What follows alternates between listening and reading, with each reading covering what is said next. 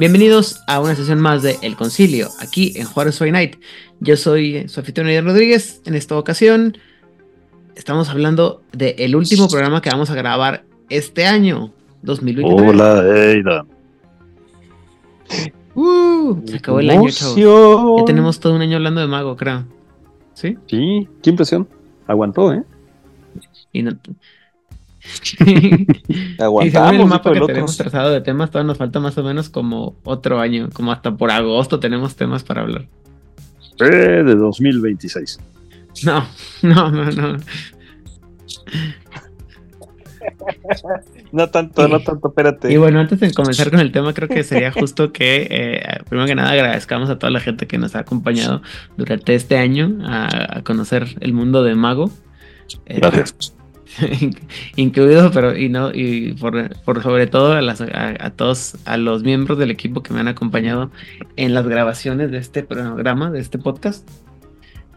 Excepto a mi gato que el día de hoy ha andado de un gato, güey. O sea, su nivel de gato, es muy, muy alto, Pero una teoría. ¿Qué es? Técnicamente hablando es RH, tu gato, ¿no? Ajá. Pues hoy es el último día para que den el aguinaldo. Obviamente lo dio y se puso como diva. Mm, sí, bueno. Muy bien, el punto del que estamos hablando. Un agradecimiento a toda la gente que nos ha acompañado en este programa. Primero que nada, a todos ustedes: Hernán, Rigel, Elías, Monse, Odil, Itzamna, Pepe y no me acuerdo qué más hemos invitado. Creo que este programa no tenemos no hemos tenido invitados. Somos demasiada gente para, como, para tener más invitados. Este. Y pues toda la gente que nos, ha nos sigue escuchando y que sea, y también los que se han ido sumando tanto a las comunidades de las redes sociales como en nuestro Discord, que nos ayudan a, a, discutir estos, estos programas. Y pues bueno, muchas, muchas gracias a todos. El próximo año pues venimos, seguir, por lo pronto vamos a seguir termina, hablando de Mago y después vemos qué diablos, qué más se nos, se nos atraviesa en el camino. Pero por lo pronto, muchas, muchas gracias por todo lo que nos han acompañado. Y este, por pues, todo lo que hemos, nos han ayudado a lograr con este programa. Y de nuevo, un abrazo a todos ustedes, compañeros. Hernán, Rigel, gracias, gracias por todo su tiempo, por todo su apoyo, por todo su esfuerzo. Y Odil, Itzana, Elías, Monse, muchas, muchas, muchas gracias. Pepe también, que no se me olvide. Está siendo una bonita aventura. Sí, está chido, está siendo padre. Estamos hablando de cosas muy ñoñas, estamos ñoñando mucho. Oh, sí. Y eso es bueno.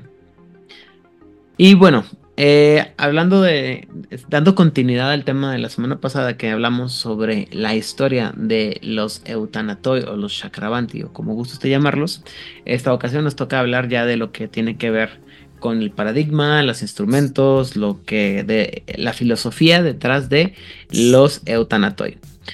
Entonces, dice aquí que los eutanatoi, también conocidos como los chakravanti, que significa la gente de la rueda, o los niyamavanti, perdón, que es la gente de nuestras reglas, es una tradición de magos íntimamente devota a las fuerzas de la muerte, la resurrección, el destino y el karma en el mundo. Eh, dice que estos tipos de magos abrazan el rol de la, muerte en un mundo que, eh, que se debe limpiar y, para poder hacer camino hacia un crecimiento futuro. La mayoría de ellos creen en la reencarnación de las almas, es decir, que la, que la, muerte de una vida no, es, eh, no debe temerse, de, temerse y que en realidad puede ser crucial para el desarrollo de la, del espíritu. Y que incluso aquellos que no creen en, este, en esta creencia como tal, eh, reconocen un ciclo continuo de crecimiento a través de un, un ciclo continuo de vida y muerte a través de la vida, perdón, de muerte y resurrección a través de la vida y aceptan que a veces la vida puede ser necesaria para acabar en sufrimiento y que cuando alguien o algo interfiere con el movimiento de esta rueda de la, de la muerte y la resurrección, eh, este, obstáculo, eh, de este persona o este obstáculo debe ser removido el, y el método puede ser tan sencillo como una palabra o tan terminal como un asesinato. Así es. Dice que la mayoría de los thanatos ven a, su, deber el llevar a este ciclo hacia adelante, es decir, mantenerlo en movimiento y a veces eh, quitar, eh, removiendo perdón, las fuentes de corrupción, enfermedad y miseria del mundo en, para que este, este mundo pueda, la, la, rueda de las edades perdón, pueda seguir girando. Lo cual a veces implica eh, juzgar la degradación moral de una persona que se ha convertido demasiado dañino para sí mismo o para otros y cuál es y, cuando es, adecuado de entre, eh, llevar o entregar la muerte final o la, la, buena muerte, perdón. Y bueno, ellos saben que no es, no es así como que lo toman así como que, ah, bueno, pues chido, ¿no? Sino que al contrario saben que esto los, los pone en riesgo de sufrir el York y que es este no solamente que es necesario, sino que ellos son los únicos que son capaces de llevarlo como debe ser. Por lo cual lo consideran que es un deber sagrado y que debe ser este llevado, pero que también es muy pesado y terrible y que solamente aquellos que tienen las voluntades más fuertes lo pueden realizar. Y por lo tanto no es que lo tomen tanto como un derecho, sino como una, una carga, ¿no? Una responsabilidad para el dolor, para la liberación y para la renovación. ¿Dudas? preguntas y o comentarios, jóvenes. Es como quitar la mala hierba, ¿no? Yo creo. Oye, el fíjate que a mí. Perdóname, el problema es, que cuando, cuando, cuando están hablando de que es su trabajo, es su deber, pero ya entra la ubris de solamente nosotros podemos hacerlo. Híjole, creo que de ahí pecan mucho, ¿no? No sé, compa. ¿Qué opinas, Hernán? Que está esta cuestión del manejo del sufrimiento y que lo que dice Rigel creo que es completamente cierto. Sospechas cuando ellos son los iluminados, pero ya hemos visto que ellos se ven como los sufridos, los que cargan una, un peso que quieren, que preferirían que ser ellos quienes lo cargan y ahorrárselo al resto de la humanidad. Pero entonces si son ellos quienes se sacrifican. Este sacrificio les confiere el poder, la fuerza, la voluntad de enfrentar esta deuda con la rueda. Que a mí me... Yo me imaginaba al principio que serían los akashicos quienes estarían más cerca de la filosofía de los Genkai Yokai. ¿Recuerdan a los cambiantes de Oriente? Y no, claro. aparentemente son estos cuates, son los eutatos los que se entienden de qué están hablando los cambiantes asiáticos. Así es. Muy bien. así es. Está, insisto, pues, recordemos que los eh, la cosa es que los acásicos estaban ahí como que encerrados en sus templos, según su propia historia, ¿no? Estaban enterrados en sus templos y los, los teutanatos están ahí metidos entre la mugre, ¿no? Y entre toda la gente. Y entonces ellos tienen una, una visión un poco más realista y más... Eh, ¿Amplia? no amplia, al contrario, más este... Aterrizada. Sí, aterrizada en el sentido de que más eh, empapada de la realidad de la, de la gente, ¿no? O sea, de la sociedad, pues. Terrena. Terrenal, gracias. Eh, dice que los, los acásicos, Hernán, ya me decepcionaste. que los, eutanatos creen en, que todos los, seres animados poseen un Atman, este este ser sagrado o el alma. Oh, y entonces llegan y dicen, I'm Asman. ¿Así? No. Ah. Que es divino, indestructible y que una, el Dharma describe el propósito y el lugar de la persona en la creación, lo que deben de hacer y las reglas por las que deben de vivir. Y al cumplir el Dharma, los otánatos encuentran la iluminación y por lo tanto pueden eh, reforzar su conexión con el cosmos y así usar la magia. Eh, y esta, eh, es la forma, es, como la, es, esta parte es lo que va a hacer que la magia, es, esta filosofía es tan importante para la magia como las herramientas que usan. Dice que los eutanatos creen que, los, que son los agentes escogidos del karma, que, encargados de juzgar a aquellos que se han alejado mucho de su dharma. Y bueno, incluso aquellos que tienen eh, un trasfondo cultural diferente a esto, tienen conceptos similares, como por ejemplo el de los destinos o el destino de los griegos o los... Eh, los celtas con sus guisas, o sus promesas mortales, por así decirlo.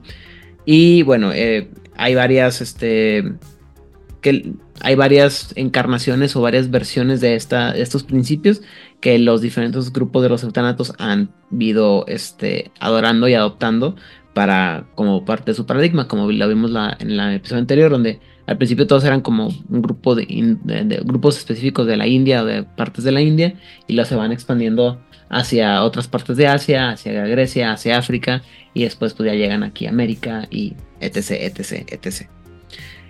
Dice que para los eutánatos, eh, perdón, la muerte no es el fin, sino un fin, y que no hay mucho bien en una existencia que no tiene propósito y mucho menos y mucho mucho menos mm, bien en una existencia que trae dolor o problemas para todo lo que toca, por lo cual a estas ocasiones, en estos casos es mejor acabar con este, este, este hilo o esta vida y dejar que una nueva vida surge, tome, tome su lugar para que la gente, para que esto pueda avanzar, ¿no? Dice que el dolor y el sufrimiento pueden este, manchar la, imagen de lo que es el, la, la ¿cómo dijimos? El entramado, la, el tapestry, el, tejido, pues. Y la renovación significa que estos, estas líneas o estos hilos se van a volver a resurcir o recoser, por así decirlo, perdón. Y este, que cada persona debe tomar este peso, sobrepasarlo, o esta responsabilidad, perdón, y aceptar la responsabilidad que es esta inevitabilidad. Esta responsabilidad se convierte en una de las eh, piedras eh, angulares para el soporte del mundo y el el deseo de apoyar y proteger a otros eh, y de poder de llevar a cabo las acciones necesarias para liberar a aquellos que, de, que solo o traen o experimentan dolor pues, o sufrimiento.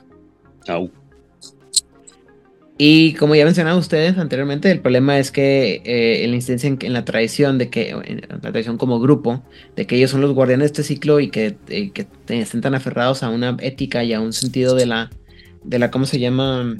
De la responsabilidad los, los convierte tanto en asesinos como en curanderos, ¿no? Y es así una. Es esta, esta ibris que decían ustedes de la. de decir, nosotros sabemos quién tienen que morir y por qué, y quiénes no. Y es, pues. No.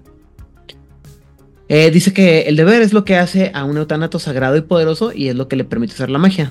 Después de todo, el alma debe ser pura para poder encontrarse con el akasha que sirve a las es decir, a las, estos como cimientos ocultos de la, de la realidad y que, o de otra manera el mago está solamente confinado a una parte muy pequeña de lo que es todo este eh, entramado, ¿no? Eh, una de las cosas que es muy importantes para los otánatos es el concepto del karma, el que dice que si todas las, personas, bueno, para los, desde el punto de vista de los otánatos, dice que si todas las criaturas conscientes tienen la habilidad de, de eh, atravesar la estructura de la realidad y manipularla, el universo poco a poco sería, caería en un caos este, primordial otra vez. Y lo que hacen es que eh, es por eso, mejor dicho, que la, la, rueda proporciona lo que se llama la loca, ¿no? que es que es este, el entramado, la teluria. Y eh, pues existen las leyes de la física, de caso-efecto y todo este borlote. Y eh, dicen que los, los dicen que las leyes eh, causales dan la forma mística del universo y por lo tanto eh, lo que pasa en el, en el, en el universo místico va a después dar forma a lo que transpira en el mundo material. Dice, la creencia también es que el, karma es inescapable y que afecta a todo, con solamente la moxa o la iluminación, la ascensión, eh, le permite a, los magos contravenir a las reglas. Es decir, que cuando un, eh, una persona decide alejarse del, camino hacia la iluminación, ocurre este, una... No, perdón, la moxa es este... Sí, pues es la iluminación. Pero en el sentido de que eh, el poder, la magia, es la, voluntad, pues, eh, es lo que es la moxa, es lo que te permite como ir en contra de las leyes, pero cuando te pasas de lanza hay un castigo kármico eh, para que el, ¿cómo se llama? El, mago se alinea a lo que tiene que hacer, lo que llamaríamos la paradoja, mientras que si tú te comportas con tu, de acuerdo a tu dharma o a tu karma, vas a, el, el Atman va a recibir una, recompensa, el, el, el Atman siendo el equivalente al, al avatar y por lo tanto estamos llegando a la, a la ascensión. Que no. gara, gara, gara. Y bueno, pues básicamente lo que dicen es que básicamente todo el mundo está muy fregado en este mundo y pues están pagando mucho, mucho karma. Y por eso el mundo está cada vez tan, tan peor como está. Eh, el, en cuanto se refiere a lo que el, Dharma es, lo que piensan, eh, lo que dicen los otantos es que el Dharma es esta responsabilidad que, está concedida por el Atman y la, y la rueda, y que cada, cada criatura consciente tiene la responsabilidad de guiar su Atman hacia la ascensión. Básicamente es pues, lo, que, lo, que ya hemos, lo que ya mencionado en otros lados como Dharma, es esta idea de que tienes un propósito en esta vida y una forma y unas razones de ser y lo que tienes que hacer y que si lo haces bien, pues obtienes como un sentido de liberación y de eh, ascensión, ¿no?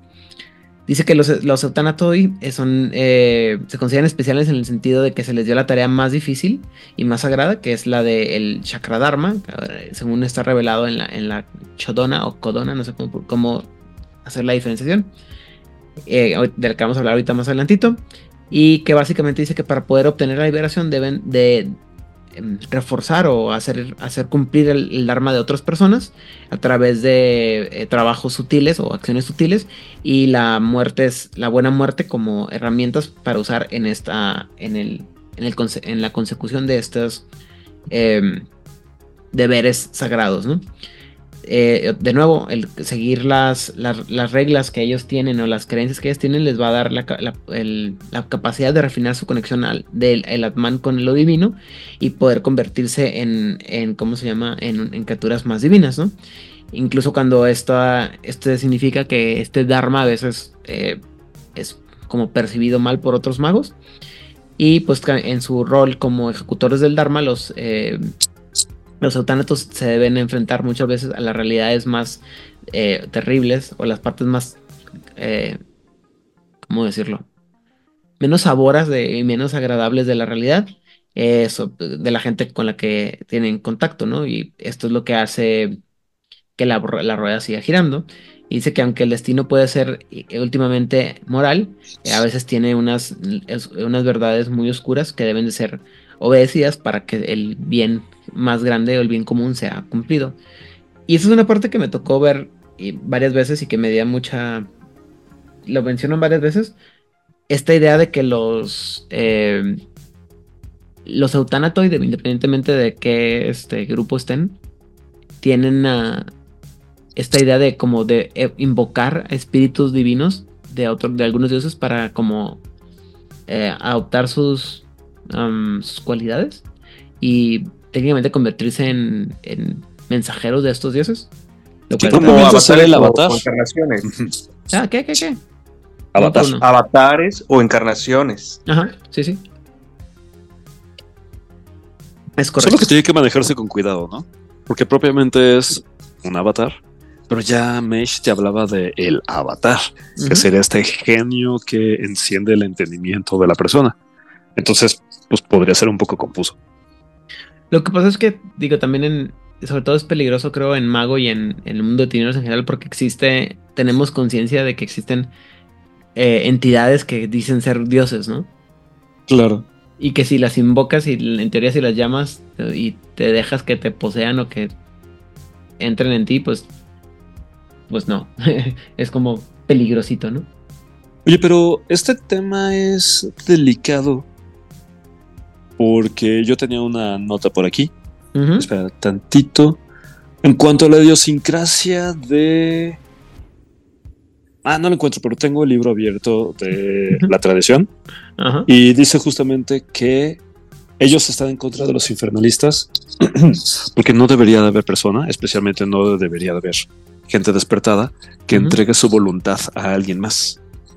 Entonces, quienes se vuelven avatares de una deidad superior han de ser una especie de facción dentro de los eutanatos. Ah, pues no las mencionan, pero seguramente habrá algún loco ahí. Ajá.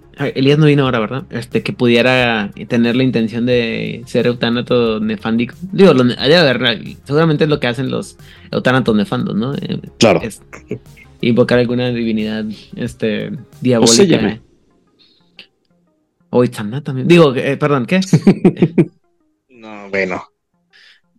Insisto, es que este grupo, este grupo está muy nefándico. Aunque ustedes digan ah, que no. Yo no le hago eso. No, no, deja mucha mugre. No le hago eso, joven, no, guácala, sí. No, no les creo. Pero bueno, en cuanto se refiere al avatar, dice que el... Eh, es una, historia, ¿no? Básicamente lo que dicen es que el avatar es una cosa indestructible, divina y de, una fuente de, de potencial infinito Y dice que en algunos, eh, conforme va teniendo encarnaciones, el espíritu pues, eh, va acercándose cada vez más hacia su verdadera naturaleza y deja de seguir la, ley del karma como lo haría cualquier otra persona, cualquier otro durmiente, ¿no? Y eh, eventualmente, después de despertar, el Atman tiene la potencial de, alcanzar la divinidad o incluso la moxa, la ascensión. Eh, otra parte importante es que dice que los, los tanatoicos o los, los eutanatos piensan que el alma tiene dos partes separadas. La primera que es el Atman, que es la fuerza del poder. Esta parte sagrada que pasa, que va de, o sea, sigue en, cada encarnación y que es los eh, es el enlace hacia la fuente del, de la divinidad. Y la segunda, que es el jibe, que es esta parte de la, del alma que da energía a la personalidad de una persona y que puede permanecer eh, eh, cuando el Atman reencarna, básicamente como lo pudiera ser este, lo que pasaría con un vampiro o un, fantasma, ¿no? Es esta como... Ojalá tuviera un psicólogo al que, al que, preguntarle sobre el, el ego y el superego, pero no tengo uno en la mano. Eh, es, este, sí, o sea, es la base como... Yo creo que es lo que significa la diferencia de ser así como el vampiro, lo que sería la diferencia entre la naturaleza y el divino, ¿no? O sea, tienes esta parte que es como trascendental y, una parte que es más material, básicamente, ¿no? Que un poquito sería como el Eros y el Thanatos, ¿no? Ah, mira, qué, qué relación. Tal cual. Qué buena relación hiciste. Pues sí, ¿eh? creo que sí, es toda razón.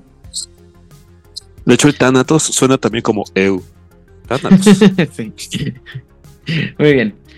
Eh, otra parte importante del paradigma de los eutánatos es el Siddhi o la magia, que básicamente lo que dice es que con la disciplina y la meditación un mago puede eh, desbloquear los poderes del, ciclo de la creación misma y eh, dice que no es a través de la manipulación de fuerzas impersonales o leyes, sino es el resultado de una adherencia total al Dharma, ¿no? Es, dice que el, como le llaman, lo anteriormente, eh, los, magos van a poder acceder a, la, rueda y al poder divino a través de eh, un ser primordial, como que puede tener varios nombres, como pudiera ser Akasha, Brahma, Shiva, Om, el Abu y demás, ¿no?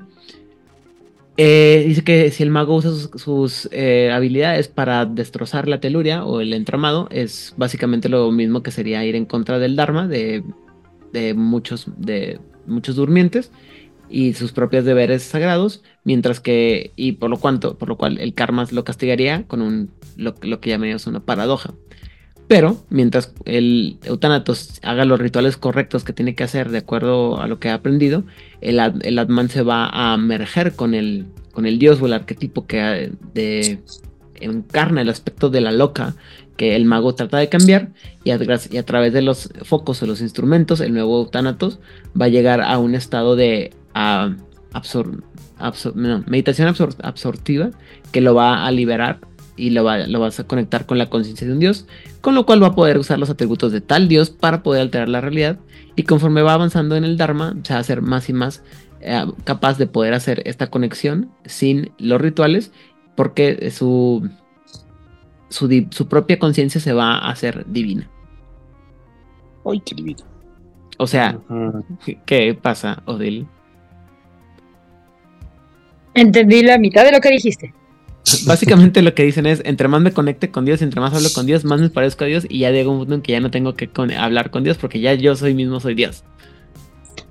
Hasta ah, esa parte te gustaba mucho eso a los coros celestiales. Ya la parte de yo mismo soy Dios, no soy un Dios, esa parte creo que ya no tanto. Pero, demasiado. Ajá, como de se te pasó de sal, diría un coro celestial, pero hasta a ese punto iba todo muy bien. Ah, pero, pero creo que aquí tiene que ver con la forma de, ascensión que es eh, el salir del ciclo de la vida y de la muerte. Entonces llegas a ser uno con Dios desapareciendo. Creo que tiene más relación con eso. Pues sí, pero también es la idea de que es la idea medio oriental de que todos somos como un dios en potencia. Entonces poco a poco vas liberándolo hasta que llegas a convertirte en una, en una divinidad, ¿no? Namaste. Namaste. Pero lo que decía. ¿Qué? Lo que decía Rigel creo que es correcto porque muchas filosofías orientales tienden a la disolución del yo. a que te desidentifiques contigo, con tus traumas, con tus ideas, con tus creencias y te liberes sintonizándote con el Tao, por ejemplo. Lo que aquí en Occidente se traduce de una forma que nosotros en psicología entendemos como un brote psicótico, pero en el Oriente sí lo integran bastante bien. Pues sí.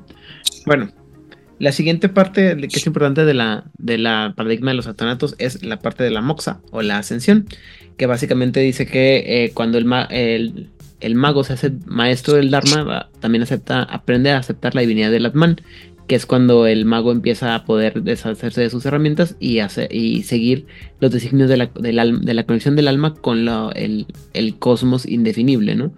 O incognoscible. Y es cuando entonces el mago va a tener la opción de tener una, decisión, ¿no? Es o hacerse uno con el resto de los dioses o unirse con el creador mismo. La primera opción significa que se convierte en una parte más del aspecto de los ciclos y convertirte en un gran del poder primigenio y el otro, la, segunda opción implica unirte con el ciclo mismo y, eh, lo que lo guía y estar alcanzar la moxa o la liberación final del karma, ¿no? Y dice que hay una tercera opción, secreta que nadie nunca sabe hasta que llega a tener esa decisión. En la cual puedes eh, rechazar ambas y quedarte para servir a una guía para otras almas que buscan la moxa. Este es el trabajo de los eh, avataras. De estos avataras debe ser sutil y. Oráculos. ajá. Y solamente puede ser eh, sentirse a través de ideas, o sea, de sensaciones muy sutiles, ¿no? Pero básicamente es lo que dice es cuando llegas a la, a la ascensión es o te haces muy muy divino o te quedas y te conviertes en el en el en parte de lo que mantiene en movimiento la rueda o te alejas de todo este pedo y dejas de ser de estar allá te haces allá er, te haces uno con el viento por así decirlo ¿no? y te conviertes en un oráculo no y esto me recordó que me, recordó, me recordó muy malamente a un libro muy padre que después le recomendaré. Bueno. Bueno. Y eh, en cuanto se refiere a las herramientas y las prácticas, dice que por, eh, en, virtud de su estado despertado y su Dharma único, el Eutanatos puede, como, ya me dijimos, mergerse con eh, seres o principios divinos, tomando sus roles y los atributos para poder realizar la magia. ¿sí? Eh, estos dioses pueden ser Shiva, Kali, Rudra y otros dioses, son las más este, normales, pero se pueden eh, extender a dioses paganos, a, los, a las loas, a los espíritus ancestrales, a los santos católicos u otras fuerzas impersonales de la muerte y la o por la chance, el ah, suerte, suerte, pero quiero decir este eh, oportunidad entropía, quiero decir entropía, este, eh, probabilidad, perdón. Probabilidad.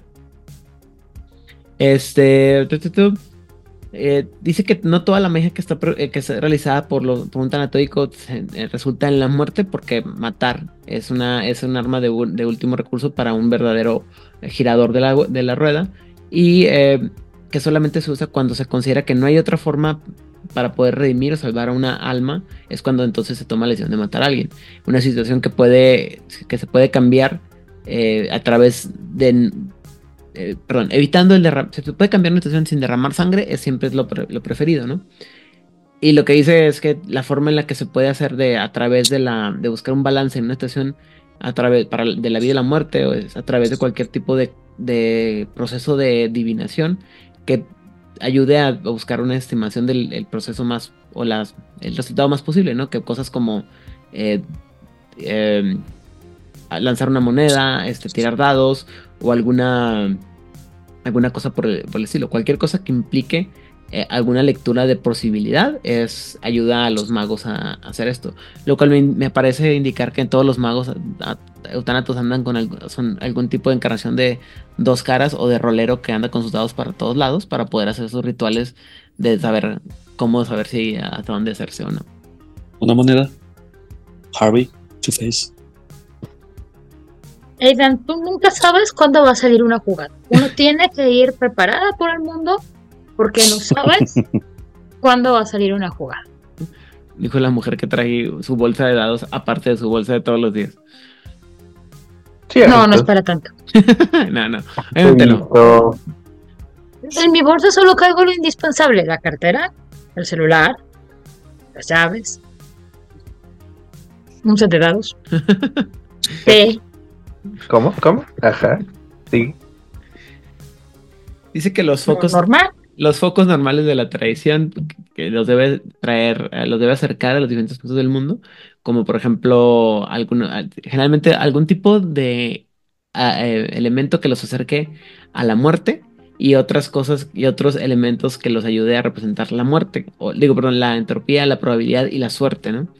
Eh, entonces hay cosas, lo general es por ejemplo los huesos y objetos funerarios para la muerte, dados y otros tipos de juegos de, de, suerte para representar la, probabilidad y la, y la suerte, perdón, y algún tipo de, este, por ejemplo, báculo o, o este, cetro para representar la, la, ley divina y el castigo.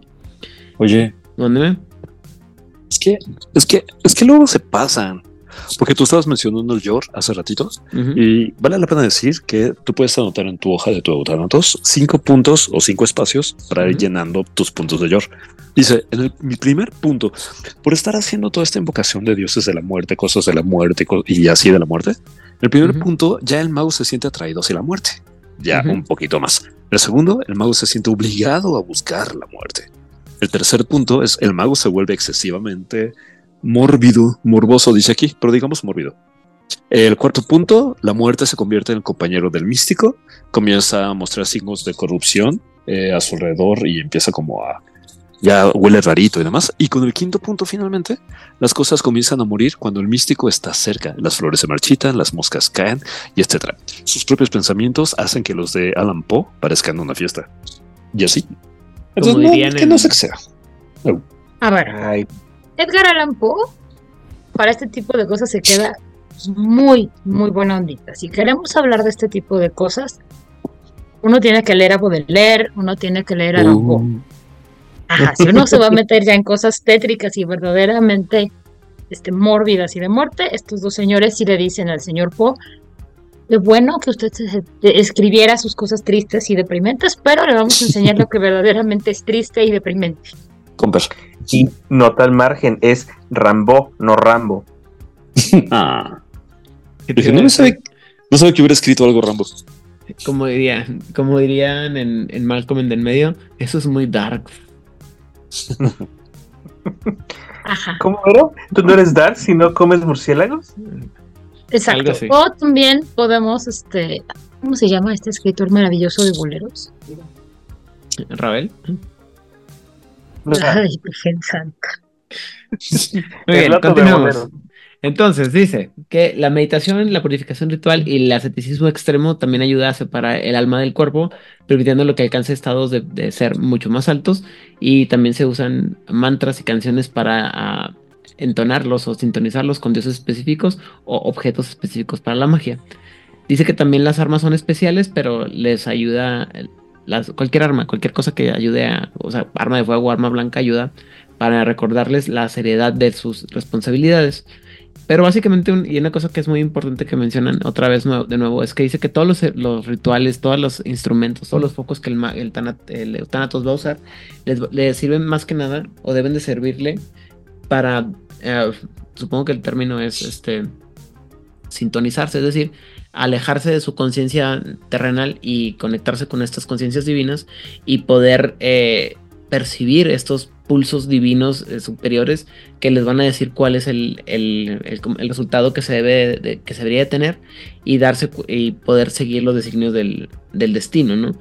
Eh, de nuevo, conectarse con estas como conciencias divinas, estas entidades conscientes o con, estas conciencias que, que se entienden o se, se, se leen como dioses, que son los que guían las acciones de los autánatos, ¿no? Y insisto, eso me parece a mí muy peligroso porque entonces, pues puedes terminar medio loquito, ¿no? Pensando en, cosas como Burmas o algo así, ¿no?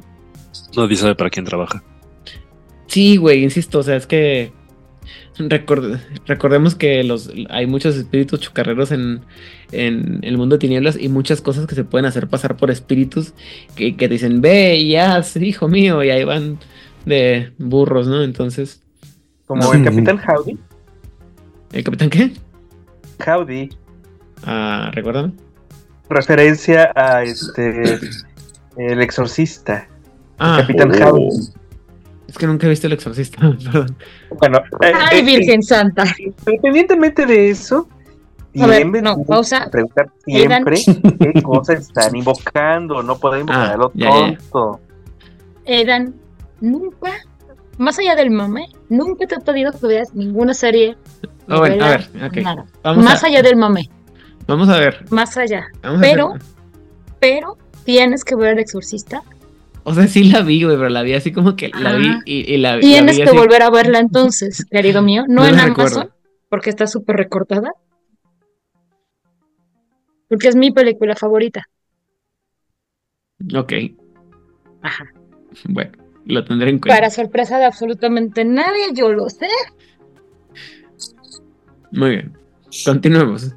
Eh, otro instrumento muy común para los satanatos va a ser el, eh, los mantras, considerado que el, el, sonido es uno de las... Eh, o mejor dicho, con en, en, base a que en la India se considera que el sonido es una de las herramientas más eh, simbólicos, ¿no? Porque es una, es la llave o es una de las conexiones al cosmos mismos y pronunciar un, mantra incorrectamente pudiera tener un efecto incorrecto o incluso llevar la magia hacia, en contra de el, que la usa, ¿no? Dice que los mantras solamente pueden ser pasar, pasados de manera oral y que los mantras escritos están muertos y supuestamente no tienen poder. Aunque, bueno, pues dependiendo del, del cómo se llama, de la, de la perspectiva, pues tú puede cambiar.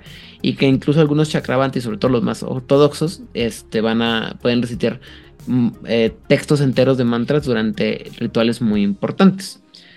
Y se considera que, aunque es una cosa que consume mucha, este, mucho tiempo, es un, un ejercicio de fuerza de voluntad, devoción y es, pureza espiritual. En cuanto se refiere a lo que tiene que ver con la probabilidad, eh, cualquier tipo de juego de, probabilidad o de azar eh, es, este, bien, es usado eh, para, como parte de los rituales, cartas de tarot, etc. Pero básicamente lo que dice es que cualquier persona que viera a un eutanatos haciendo algún tipo de este tipo de cosas de estos juegos, pensaría que los resultados son algo al azar, pero en realidad tienen unas eh, diferencias muy sutiles que los magos pueden leer y pueden eh, saber hacia dónde tiene que actuar, ¿no? Eh, tarot, I Ching, cualquier tipo de cosas de apuestas, es una cosa así muy, muy vaga, ¿no? Y dependerá mucho del, del mago, ¿no? Y luego terminamos todos como en Arkham y eh, el, cómic de Arkham y, Harvey Dent con su pobre tar con su tarot. ¿No? Harvey Dent es una moneda, pero es el chiste, o sea, mientras haya algo de suerte o azar involucrado, aplica. Ok, muy bien. Dígame. No hay villanos en Batman que usan el tarot, ¿verdad? Mm, no recuerdo, no creo. Um, el acertijo tuvo un ron completo en donde eran este, las pistas, pero no es su base. Ajá, o sea, pero no era como un acto de, de azar o de invocación, eran tal cual pistas. Exactamente, eran pistas, eran pistas. O sea, pudo haber dejado baraja española. Tal vez el rey Tut. No, pero bueno, continuamos. Eh, dice que las armas son un símbolo de poder y tomar, eh, blandir un arma con intento de hacer, de usarla, eh, ejemplifica un, ejemplo de, es un ejemplo de voluntad y de la obligación de tomar una, un castigo o un, camino, ¿no? Y que usar un, una, un, arma en combate lleva al, o trae al mago cara a cara con la muerte, la mortalidad y la ética de, de matar, ¿no? Y que este, una de las cosas que los, los siempre tienen que tener en cuenta es que no pueden olvidar la razón por la que usan las armas. Eh, y que hay una. y que no es el, usar el arma por usarla, sino porque es una se usa por adherencia a los principios de la, del chakra dharma, ¿no? Y que algunos están mucho más locos y lo que hacen es que eh, forjan sus propias armas. Lo cual es. Oh. Bien Meryl, si me preguntas a mí. Así Es que en YouTube hay tutoriales para todo. Ah, no, sí, pero pues igual, eso no le quita que está bien Meryl, ¿no?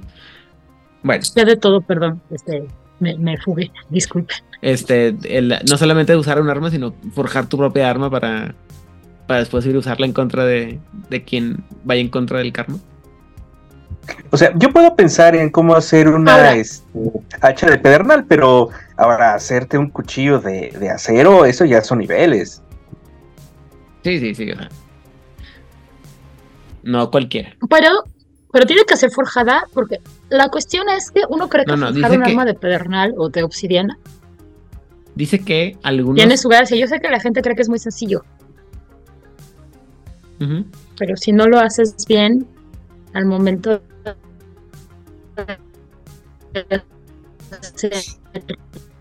Estamos perdiendo. La laja, eso se hace con dos piedras. Vas a. Dios, mi internet dice que estamos tontos todos. Bueno, yo. Ok, al momento de tú estás golpeando piedra con, piedra para hacer la laja, si no lo haces bien, vas a romper la que estás afilando. afilando. Entonces, ajá, o sea, es que para hacer una, una laja, de, una hoja de obsidiana o una hoja de pedernal, tú necesitas otra piedra más o menos similar y golpear una con otra. Una va a ser tu herramienta y la otra va a ser la que se va a convertir en tu arma. Si no lo haces bien, lo que vas a hacer es que en vez de astillar o sacar una pequeña hojuela, puedes romperla. Entonces también es todo un show. Claro, pero insisto, lo que dice, lo que dice el libro es que algunos lo hacen como parte de su devoción y demostrar que son bien hardcore. Y es muy Meryl, pero no, no, es práctico para todo el mundo andar forjando sus propias armas, ¿sabes cómo? Seguramente alguno de ustedes se acuerda, hablando de forjar armas de manera Merol, que en algún lugar de algún programa super edgy dijeron cuánta sangre necesitas para hacer un arma. Que todos sabemos que la sangre tiene hierro. Sí. Y estoy segura que en algún lugar de internet no demasiado oculto dijeron cuántos litros de sangre se necesitan. Es una cantidad espantosa, tienes que matar a, mucha gente para hacerlo. Yo no dije matar, yo dije cantidad de sangre, Aidan. Pues es lo... Ah, bueno, Oye, a, ver, basta, no, tenemos, no vamos a tener esta plática en este momento. Continuemos. Puedes ir a un rastro y pedir la sangre de la vaquita. No. O un mercado de pulgas y comprar monedas o algo que se funda. Pensé que ibas a decir También. Continuemos. Otra de las partes importantes de la, del paradigma de los, de los es la, la Kalananda, que es la este ah, el estudio de la muerte y la, reencarnación y naturaleza de la muerte, lo que otros mundos, otros llamarían necromancia, pero en el punto de vista que ellos lo manejan es la forma más vieja en la que se refiere a la, el arte de comunicarse con los muertos, ¿no? Y este, que lo que dicen es que ellos buscan evitar las prácticas de las, de lo que es la necromancia italiana, digamos, ¿no? Así. Y sabiendo que todo lo que tiene que ver con el, el riesgo de, del yor, ¿no? Dice que es una necromancia, que la, es la, como ellos lo manejan, el verdadero significado es la comunicación con los muertos y es una de las pocas prácticas que les permiten hacer este tipo de, de ritos, ¿no? Dice que hay diferentes lados de lo que es la Kalananda y es la necromancia para comunicarse y canalizar a los muertos, la necrourgia, la necrourgia, que es la el dominio de los muertos a través de las de las ataduras y los círculos y la necrosíntesis que es para eh, eliminar las líneas entre la vida y la muerte. Y bueno, dependiendo de qué lado, de, en qué parte estés o qué parte del grupo de los eutanatos estés, puedes o no este, ver a uno o a, otras de estas con un poco de sospecha. Sí, bueno, necrurgia ya me suena este esclavitud. Pero a, Se fijan en detalles, gente. Sí, Giovanni, suena a Giovanni. Fuchi. Mm, no, no huele. Hiede. La palabra que estás buscando es hiede. Muy bien. Dice que vamos a pasar a la parte de la, a la parte divertida ya y rápidamente es eh, la parte de la organización. Dice que los eutanatos nunca han tenido una, una, jerarquía muy fuerte, pero que tienen un gran, le ponen mucho valor a la relación entre estudiante y mentor o mentor-estudiante, donde los mentores eh, van a proponer, propiciar, perdón, o proveer el entrenamiento mágico para que sepan el código de la traición y los, eh, y los preparan para que puedan eh, cargar las, el peso de los de las deberes de los eutanatos. Dice que cuando el, estudiante pasa lo que se llama el Diksha, que es un ritual cercano a la muerte, se les da, les debe dar un entendimiento más cercano de lo que es la muerte y se considera que es un verdadero aprendiz de la tradición.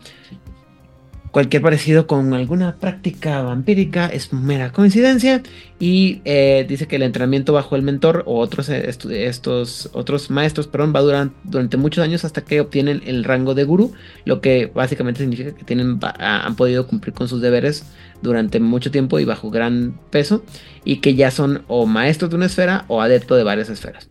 Y es cuando solamente entonces a un etanato se le permite trabajar sin el, ah, la supervisión de un de un mentor, es decir, para que no, se nos salga el, el, chimpayate del huaca. O sea, despiertas, te arropa los eutanatos, te hacen un ritual donde casi te mueres, te mueres, y luego te sientes mejor. Básicamente. Y tu mentor dice, ok, qué bueno que no te moriste, moriste, que ya te sientes mejor. Ahora te voy a tomar bajo mi tutela hasta que yo creo que ya aprendiste lo que debes de aprender para que no cometas demasiadas locuras. Demasiadas. Básicamente. Bueno. Y si de pronto uno de tus maestros se llama maestro Windows y dice que este, claramente no puedes este, obtener el título de maestro. Pues. cuando dijo gurú, yo solamente pensé en los gatos samuráis con el gurú low. Eh, básicamente la respuesta del eh, Odil es que pasa lo que dijo ahorita Hernán. Namaste. Chingas. bueno, eh, dice, en cuanto se refiere a los rangos, dice que en general hacen como que son las mismas, el mismo tipo de organización que tienen las tradiciones místicas. Pero bueno, el estudiante va a comenzar con el, título que significa, el, perdón, el título de Shra, Shravaka, en el, cual están totalmente eh, dependientes de sus mentores y cuando sus habilidades han crecido se convierten en lo que se, se, gradúan en chelas o se convierten en chelas que son los que ya, ya se les permite administrar la buena muerte y, donde sus, eh, su educación está un poquito más enfocada en la ética y los temas espirituales que en la magia propia. Sí, Hernán, dije chelas. Pues aquí ya no es adecuado decir, oye, tráete las chelas, ¿no? Mm, pues quién sabe. Dice que la mayoría de los chelas y los charabacas están organizados en, grupos pequeños que se llaman chakras, que estudian todos bajo el mismo mentor, y que si un chela se, se le considera suficientemente maduro y que ha cumplido su, su, dharma, entonces se convierte en lo que se llama un akaria, que sería donde ya podría tener sus propios estudiantes, y no me, está, no me he dado cuenta lo mucho que parece esto, el concilio Jedi, hasta ahorita, gracias Odil. Y, este... Los, Cuando Los archimagos de los eutanatos se llaman los paramagurus, y los eh, se consideran grandes maestros con grandes entendimiento de, lo, de cómo trabaja la rueda. Y finalmente a los oráculos se les llama avataras, como ya he mencionado. Eh, dice que la base de la ley Eutanatos también es la codona o chodona, como había mencionado anteriormente, y esta contiene todos los principios que los eutanatos deben de buscar cumplir. La interpretación de la chodona debe es este para cada caso es depende de la caria, es decir, de, este, como de los maestros que actúan como pramatars o jueces eh, cuando hay alguna acusación dentro de la tradición. Y la codona tiene 3, 6, 8 principios. Primero que nada, el Pravanava, que es la creencia en el ciclo de la muerte y la resurrección. El Hiranyagara, que es la creencia de la unidad de la creación el Kala, la creencia en la inevitabilidad del tiempo y la de descomposición o la corrupción. El Gopaya, que es la creencia en la necesidad de proteger el ciclo de la misma corrupción. El Diksha, que es la creencia en la muerte ceremonial como una iniciación. el tiaga, que es el rechazo, perdón, de los placeres para el ganar, eh, perdón, de los placeres y el, de los placeres para el, la obtención del placer, perdón. El sadhana, que es la, creencia en la necesidad del, del, avance o el crecimiento espiritual. Y finalmente el daya, que es la creencia en la necesidad de la compasión. ¿Todo bien? No, no entendí nada. Pero no te preocupes, tú síguele. Muy bien, básicamente pues, son... Sí, sí, el señor, el gran señor, tiene otro gran señor, gran señor. Ah, sí, bueno, continuemos. O sea, ¿también es una pirámide? Mm, básicamente. pirámides de todos lados. Son egipcios, ¿verdad? No, estos son indios, es lo más triste de todo. A ver, pero... Uno tendría que hacer un círculo esto, pero... Ayúdenme con esto. ¿Llevamos algún tipo de tradición que no sea una estafa, digo, una pirámide, digo, una organización muy estratificada? ¿Alguien se acuerda? Son las místicas, las sociedades mágicas que están así usualmente, ¿no? Pues sí, básicamente. A ver, pues. Según recuerdo, los escultistas no tenían una organización como tan estratificada.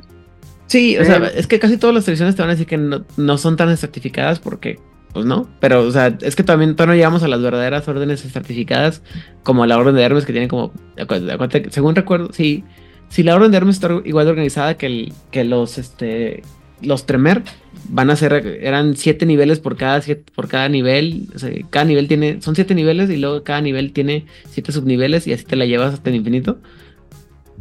Entonces, como ¿Cómo qué? Chango. Supongo. ¿El de los jugos, estos de la frutita rara india? Ah, supongo. Bueno. Y bueno, eh, dice que este, ya, llegamos a la parte final, que es la parte de, las este, facciones y grupitos dentro de los octánatos. Y bueno, dice que eh, la única la como ya mencionamos anteriormente cuando vimos la, historia de los Otratos, es que la, es una tradición con muchas facciones históricas muy diversas y muy amplias, porque básicamente eh, agarran a todos los que pueden, y básicamente porque la única requerimiento para que el grupo, para que seas parte de una de los Otratos, es que creas en, la, en el destino, la inevitabilidad de la muerte y en la reencarnación, y por lo tanto es agarras, mientras hay, mientras los rituales se parezcan más o menos a lo que tú estás viendo, es así como que se junta con ellos. Entonces dice eh, cada una de estas sectas tiene, de estos grupos tiene sus propias subsectas y vamos a hablar de ellos más ah, rápidamente. Como por ejemplo los, los Aided. No sé cómo pronunciarlo, eso es en celta la verdad en esta ocasión no me di el tiempo de buscar un consultor. Pero básicamente dice que son los magos celtas de la, de la muerte y los druidas que buscan proteger al... Perdón, que buscaban proteger a los sultanatos de la persecución cristiana y que desde entonces han mantenido una identidad de grupo muy fuerte. Perdón, este. Eh, son los encargados de matar al invierno para poder permitir que los, eh, los meses de crecimiento, de prosperidad aparezcan y de administrar las geasa para asegurar el, o los guisa, perdón, para asegurarse el bienestar de la gente y para poder, este, ya sabes, deshacerse de los, de los reyes demasiado este, vanidosos y poder ayudar y de los héroes que buscan deshacerse de la influencia de la rueda. Y lo cual, este enfoque en el, en el, en, el crecimiento o en la necesidad de un ciclo los hizo rechazarse, rechazar a los verbena y unirse a la tradición tanatoica dice que todo, ellos piensan que todo debería, todo el mundo debería estar este, atado por una geasa que les, les diga cuál es su destino y que aquellos que violen sus, sus guisas, perdón, eh, están deberían estar condenados a sufrir una, una, mala fortuna o mala suerte hasta su próxima vida. Y bueno, a ver, espera, espera, este, no me queda claro por qué se pelearon con los verbena, porque en general los verbenas no están en contra de los ciclos ni de los círculos y más allá de algún verbena que se vuelva muy chistoso de su cabeza, los verbena entienden la muerte como parte de la vida y la consideran una parte indispensable. Tan es así que tienen grandes celebraciones durante la etapa de muerte, digamos así, o sea, cosecha, otoño, invierno y eso. Eh, creo que tiene que ver más que nada con la idea de que tienes como que, a lo que yo lo entendí, es porque los... Eh, como que los vienen a, los verbena como muy hippies, en el sentido de que dijeron, ah, pues sí, que toda la vida sea así, que sigan los ciclos naturales, y los Aided son así más como en el sentido de que sí, pero tienes, tienes que ponerle un poco más de orden a la gente y no puedes dejarlos que anden todos como burros sin mecate, y por eso el, la, la diferencia entre necesitamos poner un poco de orden y dejar que todo crezca salvajemente, eso fue lo que hizo que se fueran con los eutanatos. Ah, ok. Muchas gracias. De nada. De, dentro de los AIDET existen dos, este, dos, dos facciones. La, el, insisto, perdón, voy a, voy a, ¿cómo se llama? Hacer una carnicería con estos términos, estos nombres. El Corriginek, probablemente no se pronuncia así para nada, lo, estoy viendo como lo estoy, se puede leer. Que son asesinos que siguen a la diosa triple de la Morrigan y, eh, usan una, combinación de maldiciones poéticas eh, combate marcial y herramientas que son tanto prácticas como simbólicas de los dioses celtas. Chinguense esa mamada. Eh, y ellos ven la furia como un instrumento para eh, em, mejorar sus habilidades y canalizar el poder de la diosa triple, así también como atarse a sí mismos a las guisas. Y esta combinación les da poderes muy grandes, pero también hace que los, Korriginek tengan como unos destinos muy trágicos generalmente, porque están por eso, esta idea de la, la fijación con las guisas. Dígame. No. Ok. Muy bien. Eh, y por otro lado están los Philith, que son este, magos prácticos y a la vez. Y también este, videntes, que eh, protegen comunidades locales, generalmente usando la magia como de la reproducción animal, la magia protectora y el, el ¿cómo se llama? la creación del, del del clima para el beneficio de, las ciudades, ¿no? Dice que tienen este... El asunto es que están ahí...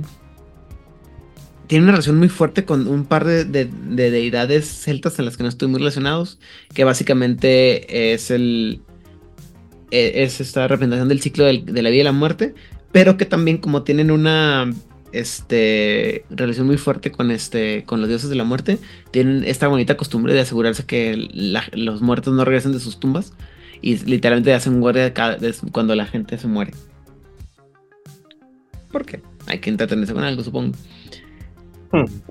El otro grupo, eh, el otro grupo que es uno de los más viejos es el Chakravanti, o como ya mencioné, que es Chakravanti que significa la gente de la rueda que se está formado de una, de una unión de muchos cultos tanatoicos que durante la guerra de las Himalayas y bueno pues ya eran muy, muy un grupo muy viejo cuando se hizo la gran convocación eh, y han podido mantener sus, sus prácticas al mismo tiempo que buscan este abrazar a otras culturas y métodos diferentes a los que tenían eh, esto es mucho más fácil en ¿cómo se llama? De verlo o de entenderlo cuando ves las facciones más grandes, que son los Natatapas y los Lakshmitas. Y que incluso cuando ellos este, tienen una identidad cultural única, no son, no se comportan como una unidad, sino que cada uno tiene sus, este, este, diferentes formas de actuar. Y bueno, este, hay, había muchas más sectas anteriormente, como la Jandura, los Dacoits y la Zapa, Zapindia Sadananda, Cinco puntos para el que se acuerde cuál era esa. Y eh, como ya mencionamos, muchas de estas ya fueron destruidas o eh, cayeron. Ah, generalmente tienden, tienden, a seguir eh, costumbres védicas o creencias védicas. y bueno, pueden ser, pueden variar, ¿no?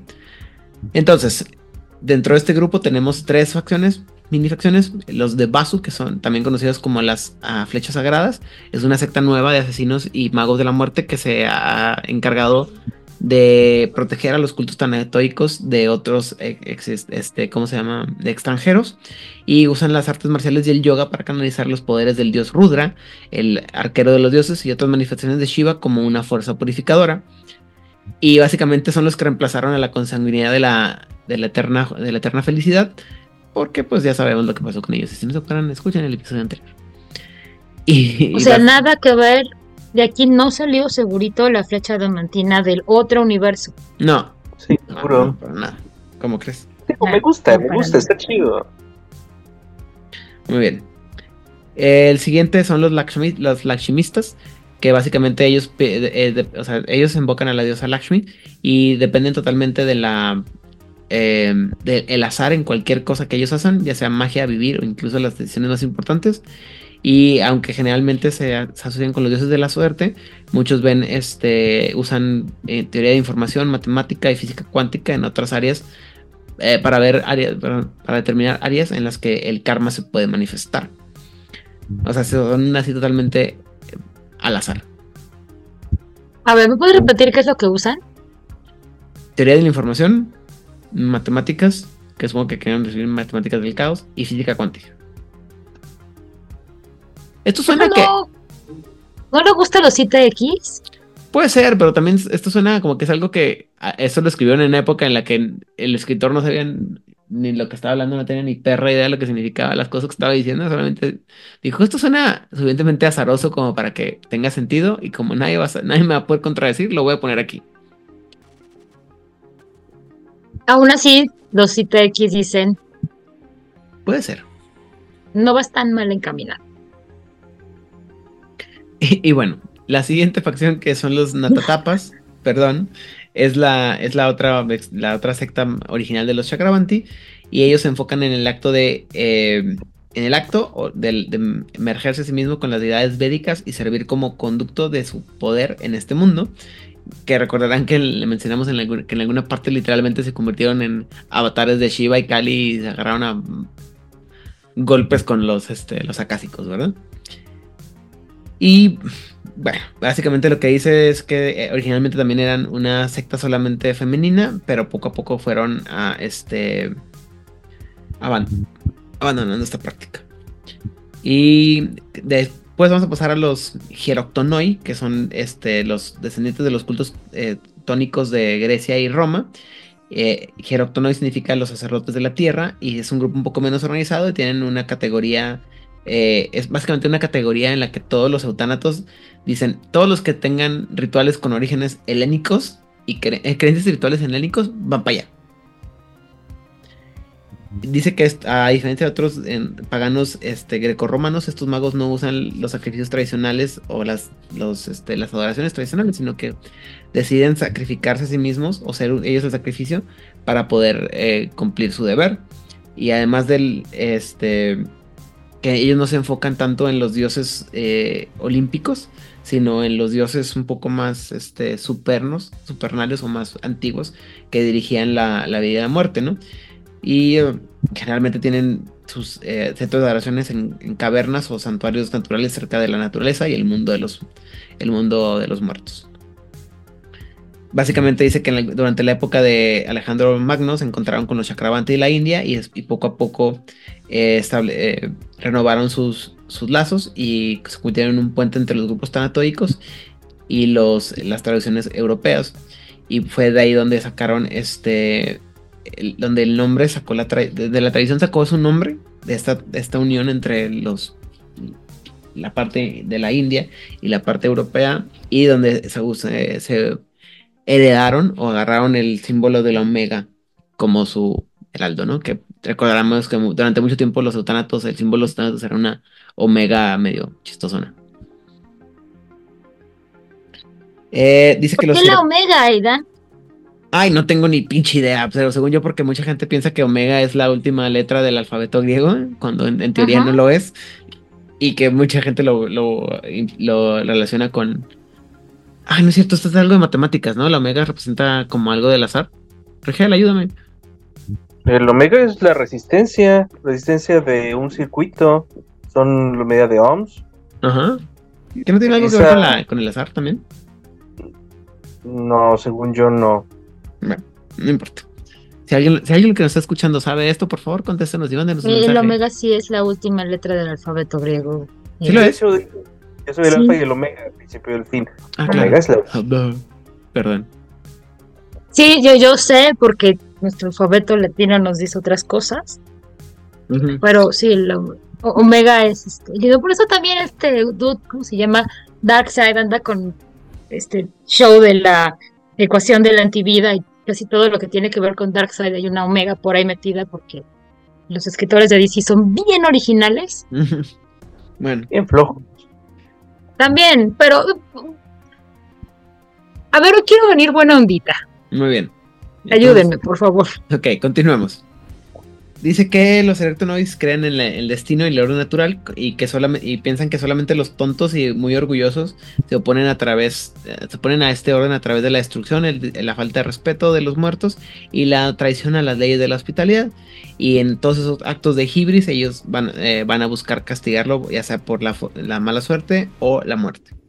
Este grupo tiene, este grupo tiene dos grupitos de los que vamos a hablar. Eh, primero que nada, los caballeros de Radamantis que son, este, es una de las más populares y ofrecen su comando o su control de la entropía y, temibles habilidades de pelea solamente para los, las causas que ellos piensan que son justas y su magia se centra en eh, juramentos de lealtad hacia, su, hacia su patrocinador o su, la persona que los contrata y la promesa de juzgar eh, justamente a quien vive o muere y básicamente tienen este sacramentos de caballería con fe en los dioses armadura? Sí, básicamente, güey. ¿Viene con armadura? ¿Cómo, cómo? Vienen con, con armadura. ¿Sacramentos de qué? A los sacramentos caballeres, caballerescos de caballería con fe en dioses catónicos. Tónicos. Ajá, tónicos o sea, preolímpicos también, o tónicos de, las profundidades y antiguos. Ah, pues ambas, preolímpicos, pero también aparte este, de las profundidades y la maldad. Eh, dice que también originalmente eran los caballeros del, del, de Nisa y después se convirtieron en los caballeros de Radamantis. Eh, y el otro grupo es el, el no sé cómo traducir esto, es, sería algo así como el deme de la, de la granada. En inglés es pomegranate dem o dim. Y básicamente es una colección de cultos de, misterio precristiano que se enfoca en las dioses, en los dios, en las diosas, perdón, Demeter, de, Demeter, sí. Demeter, perdón, Hecate, eh, Perséfone y las y el, las Fates o las Morias, ¿no? Serían el Ah, el destino, los destinos, la, el... ¿Cómo se llaman estas tres diosas? Las del... Las moiras. Las moiras, ¿verdad? ¿Sí estoy bien? Sí, la que es la joven, la adulta y la anciana. Gracias. Que están cortando el hilo dorado del destino de todos. Muy bien. Eh, el hilo, el hilo rojo con unas tijeras de oro, disculpe. Eh, dicen de las cosas más importantes de todo es que eh, estudian los misterios de las diosas en el, el, el, inframundo griego. Y aunque dice que esta secta, la, versión moderna de esta secta reconoce que estas dioses son una metáfora para el ciclo más, más grande de la creación, con la, con la, la joven representando la, el, potencial primordial de la creación, la madre eh, dar la vida a la, en, la forma y la anciana dando la, eh, o sea, siendo la que preside sobre el, fin necesario. Pero la parte más interesante de este grupo es que dice que alguno de este, de este grupo eh, logró dominar el, hechizo de la vida y se convirtieron en los Kaibiris. Y, perdieron la magia de la esfera, pero pudieron conseguir este, poderes potentes de magia lineal. Los Kaibiri, para todos aquellos que no sepan, es una facción dentro del culto de Isis, dentro del juego de Momia, la resurrección. Ah, el, juego, el juego del que nunca hablaremos en este podcast. Ah, tal vez. Tal vez. Muy bien. Y el otro grupo del que vamos, bueno, otro grupo del que vamos a hablar, ya me lo terminamos, se los juro, no se preocupen, tengan fe, es el Mat Zimbabwe. El Mat Zimbabwe es, eh, es una sociedad de, África. Eh, Mat Zimbabwe significa eh, cortes en lenguaje Shona. Y este grupo, estas cortes han protegido durante mucho tiempo a la gente eh, al aprender de los espíritus ancestrales y, poco, y discretamente deshaciéndose de los espíritus malvados a través del uso de venenos y enfermedades. Dice que tienen una herencia muy fuerte de eh, invocar fantasmas, eh, curar y la compasión de las ciudades más viejas de África, como la Gran Zimbabue, que tenía una civilización antes de que llegara la, colonización europea. Eh, de este grupo sale eh, nuestro ídolo y salvador, el señor Cenex, y dice que incluso antes de que llegara la gran convocación, los Matzimbabwe existían como un grupo con rituales y, y objetivos comunes que los hacían, eh, que llevaban su historia a través de las partes más importantes de la historia de África. Dice que ellos se, tienen una enemistad con el, los Engoma, que es otro grupo de magos de los que vamos a hablar más adelante. Hablamos, aunque ya hablamos por ellos este, ligeramente. Y básicamente porque ellos le echan la culpa a, los Engoma del declive y la, pérdida de la, de la relevancia o de la importancia que tenían las culturas africanas en el mundo. Sí, eh, dice que estos eh, referencian a los, espíritus ancestrales y les dan, les piden que los guíen en los, en los asuntos de los, de los vivos.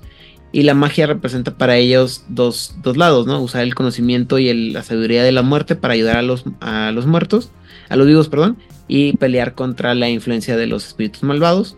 Y los que los venenos y las enfermedades son herramientas que se usan para eliminar a los malvados. Eh, y algunos los ven más que nada como brujos que usan las, la mala suerte para como instrumentos, sin darse cuenta que generalmente son este, los benefactores de la gente que a la que a la que cuidan, perdón. Y tienen dos grupos. Los Nanga, que son magos de, que se están este, devotos a los espíritus antiguos en la forma de raids, avatares o incluso este, umbruts o umbrillas, como dijimos alguna vez. Y dice que saben y conocen la diferencia entre los diferentes tipos de espíritus, pero que los ven también como parte de un movimiento a través de un ciclo más grande, por lo cual los hace considerar que cada uno de ellos, eh, estos deseos, son tan importantes como los de un espíritu más este, consciente, ¿no? O sea, un espíritu de alguna cosa más material tiene la misma importancia que eh, la necesidad de un espíritu como un avatar y dice que se encargan de pelear y observar eh, en contra de los espíritus para que sus este para que los ancestros de, los espíritus que los espíritus de los a los que ellos protegen sean puedan tener más tranquilidad en la vida después de la muerte. perdón. Y mientras tanto los taquitis son, eh, una mezcla de santería y creencias vudú para mientras buscan canalizar a Iwa o a los orishas que consideran eh, ancestros ascendidos para que les den poder y les ayuden y les den el poder, también la, habilidad de la profecía. Y mientras dice que mientras otros miembros de la tradición piensan que ellos están mezclando o se están uniendo a, seres divinos, los Takiti eh, piensan que ellos están uniendo, que es al revés, que es este, que las, las fuerzas divinas se están uniendo a los, este, a las encarnaciones terrenales, ¿no? Y bueno, a, diferencia de otros más el, el, el Takiti ha ido poco a poco desapareciendo o entrando en decadencia, porque los dioses más abstractos y los ancestros más abstractos eh, ya, no son tan fáciles de unirse con las creencias de los eutanatos en general. Ah, ya me lo termino, ya me lo termino. Muy bien. Tenemos otro grupo. ¿Qué pasó, Odin?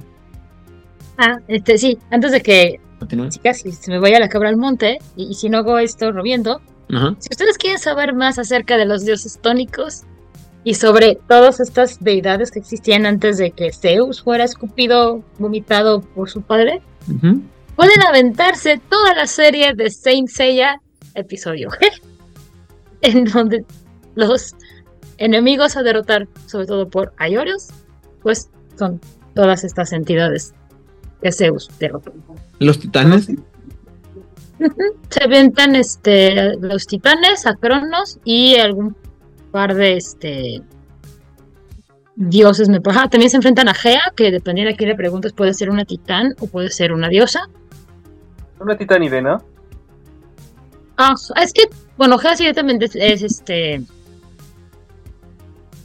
Mejor pregúntale, a la nación Garu si Gea es una, una diosa o una titán.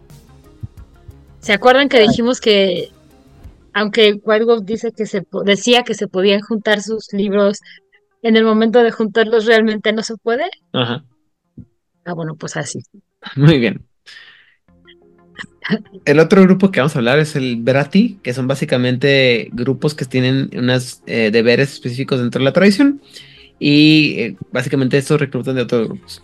Eh, está primero que nada el albireo, que ah, antes se consideraba que era una, un grupo de, de, diplomatas intertradición, hasta que nos dimos cuenta que lo que hacen en realidad es, este, limpiar casa, básicamente. Son los que se encargan de reforzar la justicia y la ley dentro de la misma tradición. Y este, básicamente estos fueron los que eh, explotaron o, este, ¿cómo se llama? Eh, revelaron la traición de la, de la casa Janissari, que es un, dramón dentro de la historia de, Mago de la Ascensión, pero eso lo, de, de, la casa Janissari hablaremos cuando hablemos de la cuatro veces excelsa Orden de Hermes. Y finalmente, bueno, perdón, no finalmente, también están los Chakramuni, que son magos que eh, llevan registro de la reencarnación de, avatares en particular. Y eh, de magos, los avatares de magos específicos, mejor dicho, perdón. Y básicamente se encargan de eh, investigar la historia, de la, tradición de la historia, la historia de la tradición, perdón. Y buscar el estar pendientes de que no reaparezcan peligros antiguos y buscar la aplicación práctica del conocimiento del alma. ¿Qué significa eso? No tengo idea, pero suena bien padre. A ver, ¿lo podemos repetir? Sí, se encargan de, estudiar la historia de la tradición. Ajá. vigilar que no regresen eh, peligros ancestrales y investigar las aplicaciones prácticas de su conocimiento del alma.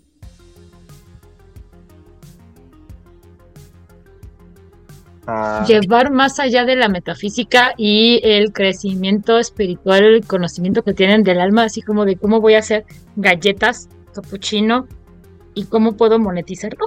Básicamente. O me estoy viendo ya muy este. Algo así suena.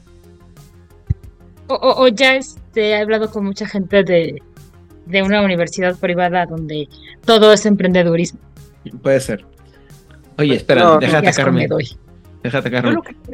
Yo lo que creo es que les pegó muy duro Cantinflas, la neta. sí, o sea. O sea, ¿cómo? O sea, están diciendo mucho sentido nada lo que dice Rigel, creo.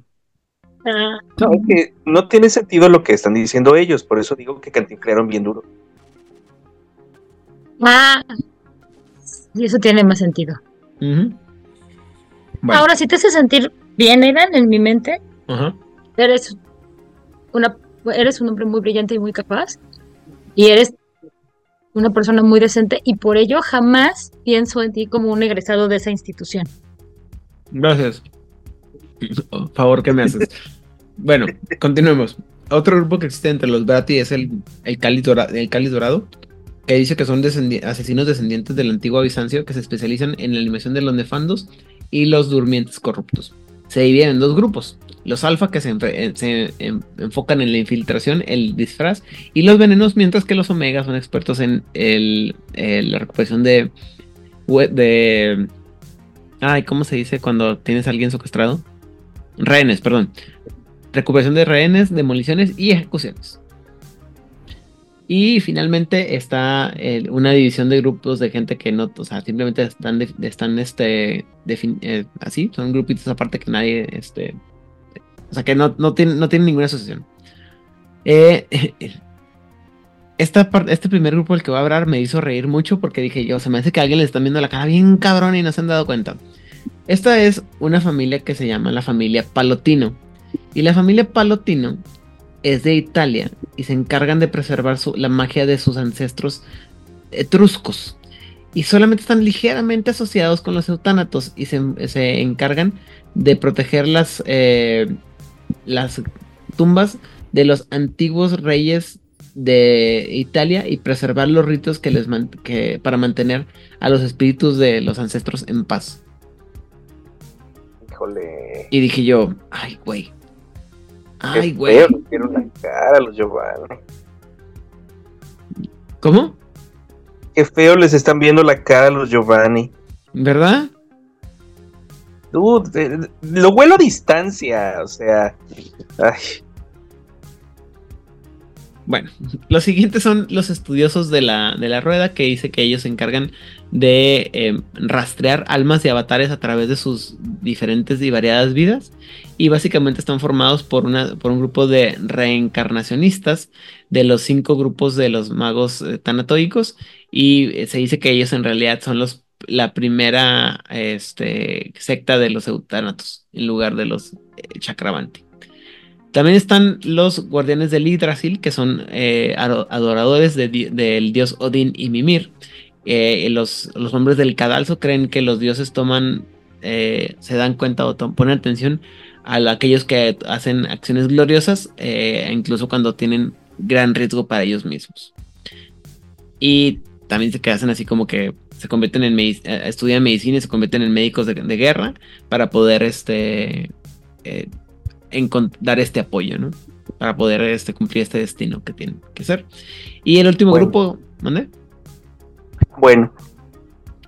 y el último grupo es el Yum Simil, que dice que son servidores, seguidores este, ocultos de Apuk y que se unieron a los a, los durante la, gran convocación, pero que desde entonces nadie ha sabido nada de ellos, aunque algunas veces, de vez en cuando, cuando alguien está, está viajando a través de Centroamérica, se los encuentra. O sea, el único grupo latinoamericano que existe de todos los autónatos es el que no tiene nada de texto. Gracias.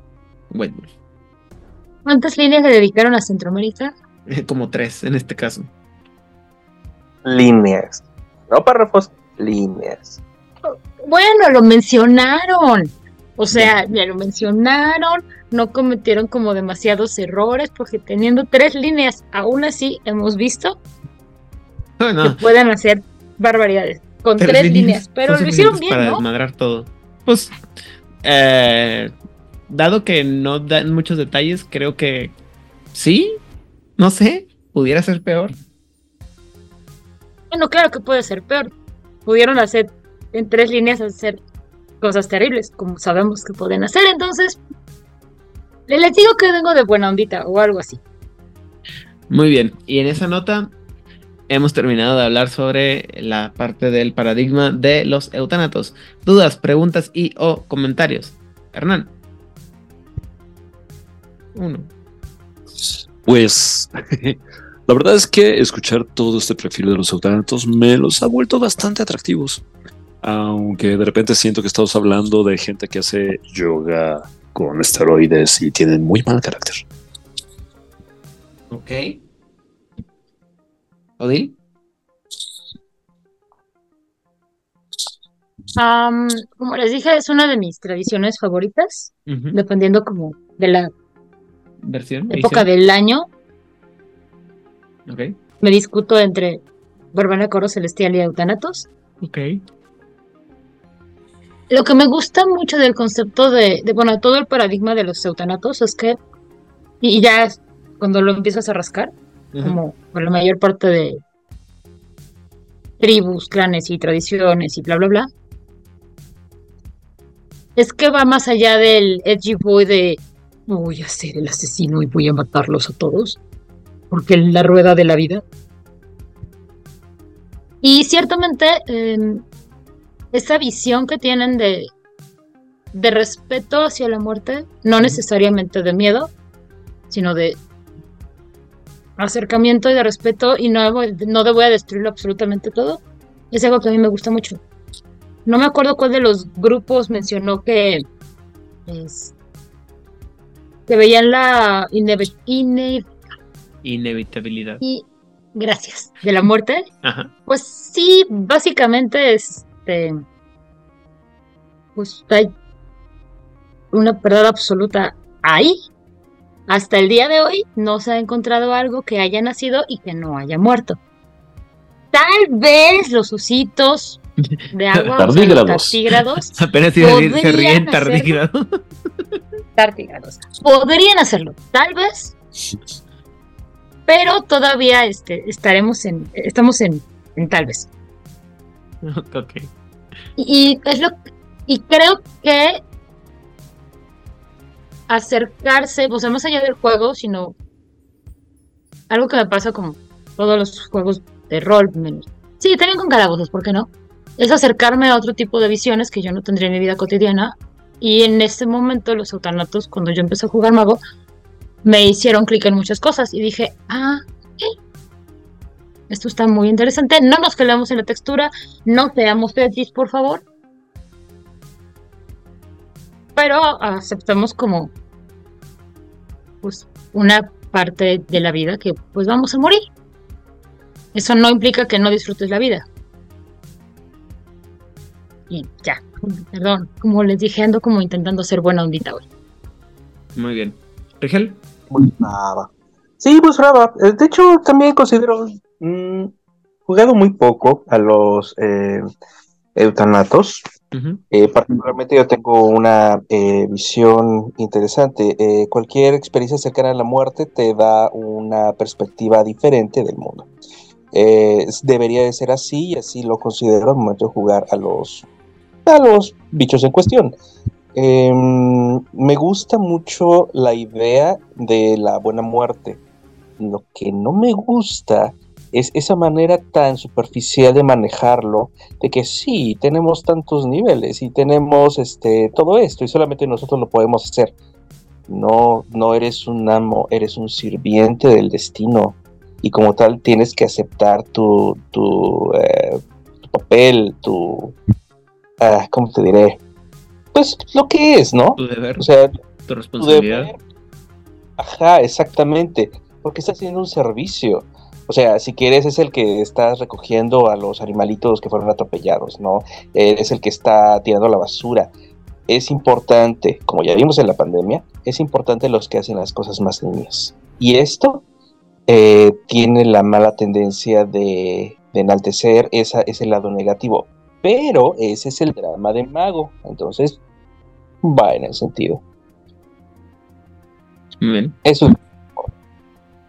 Ok a mí yo creo que lo que más me gusta de los... Del, de lo, bueno, ya leyendo todo esto, es así como que creo que lo que menos se menciona es el estereotipo del, del es decir, eh, como ya mencionaba ahorita Odil, el, el, mago edgy, así de, oh, sí, tengo que ser el... Soy, o sea, es, es menos el cuervo de lo que pensaría uno que, que es esta peli el, el, el aunque a pesar, aunque siempre los lo vea, es la como la mención más fácil, ¿no? El, el, este instrumento de la venganza divina, dígame. El cuervo es el Hollow One. No. sí, sí, porque es un espíritu de la venganza. A ver, a ver. El, el, cuervo es un Risen, no iba a empezar, Pero Ok, ajá. Ok. Pero si fuese un mago. es un Revenant. Es un Risen, ¿no? Mm, un levantado, ¿no? Sí. Pues porque se murió. Bien morido. bueno, lo mataron. Shensugeru, una momia. No. Pero si fuese un mago sería mucho más un Hollow One que un Eutanatos. Y sus arquetipos del Hollow Ones y de los Eutanatos tienden a confundirse mucho. Como por ejemplo el tema de la necromancia, que ya aclaraste que aquí no, no estamos hablando directamente de necromancia, pero el concepto que la gente tendría sí aplica más con los Hollow Ones y otros aspectos darks son más propios de los Hollow Ones. de los aquí, aquí, aquí, sí, sí aplica la, la diferenciación entre la nigromancia Giovanni y la necromancia, ¿no? La magia, magia de muerte contra la magia negra o la magia de... Técnicamente, ok. Ah, me puse a investigar, porque sí me dio así de como, ¿cuál es la manera correcta de decirlo? Porque en inglés siempre es este necromancy. Y en español eh, se tiende a decir necromancia por una este, por el anglicanismo y se corrige con nigromancia.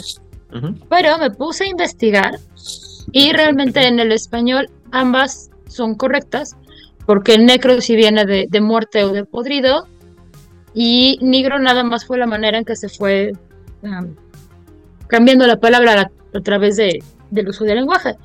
Así que ambas, ah, ambos usos son correctos y sí se referiría al, a, la adivinación, este, con lo muerto.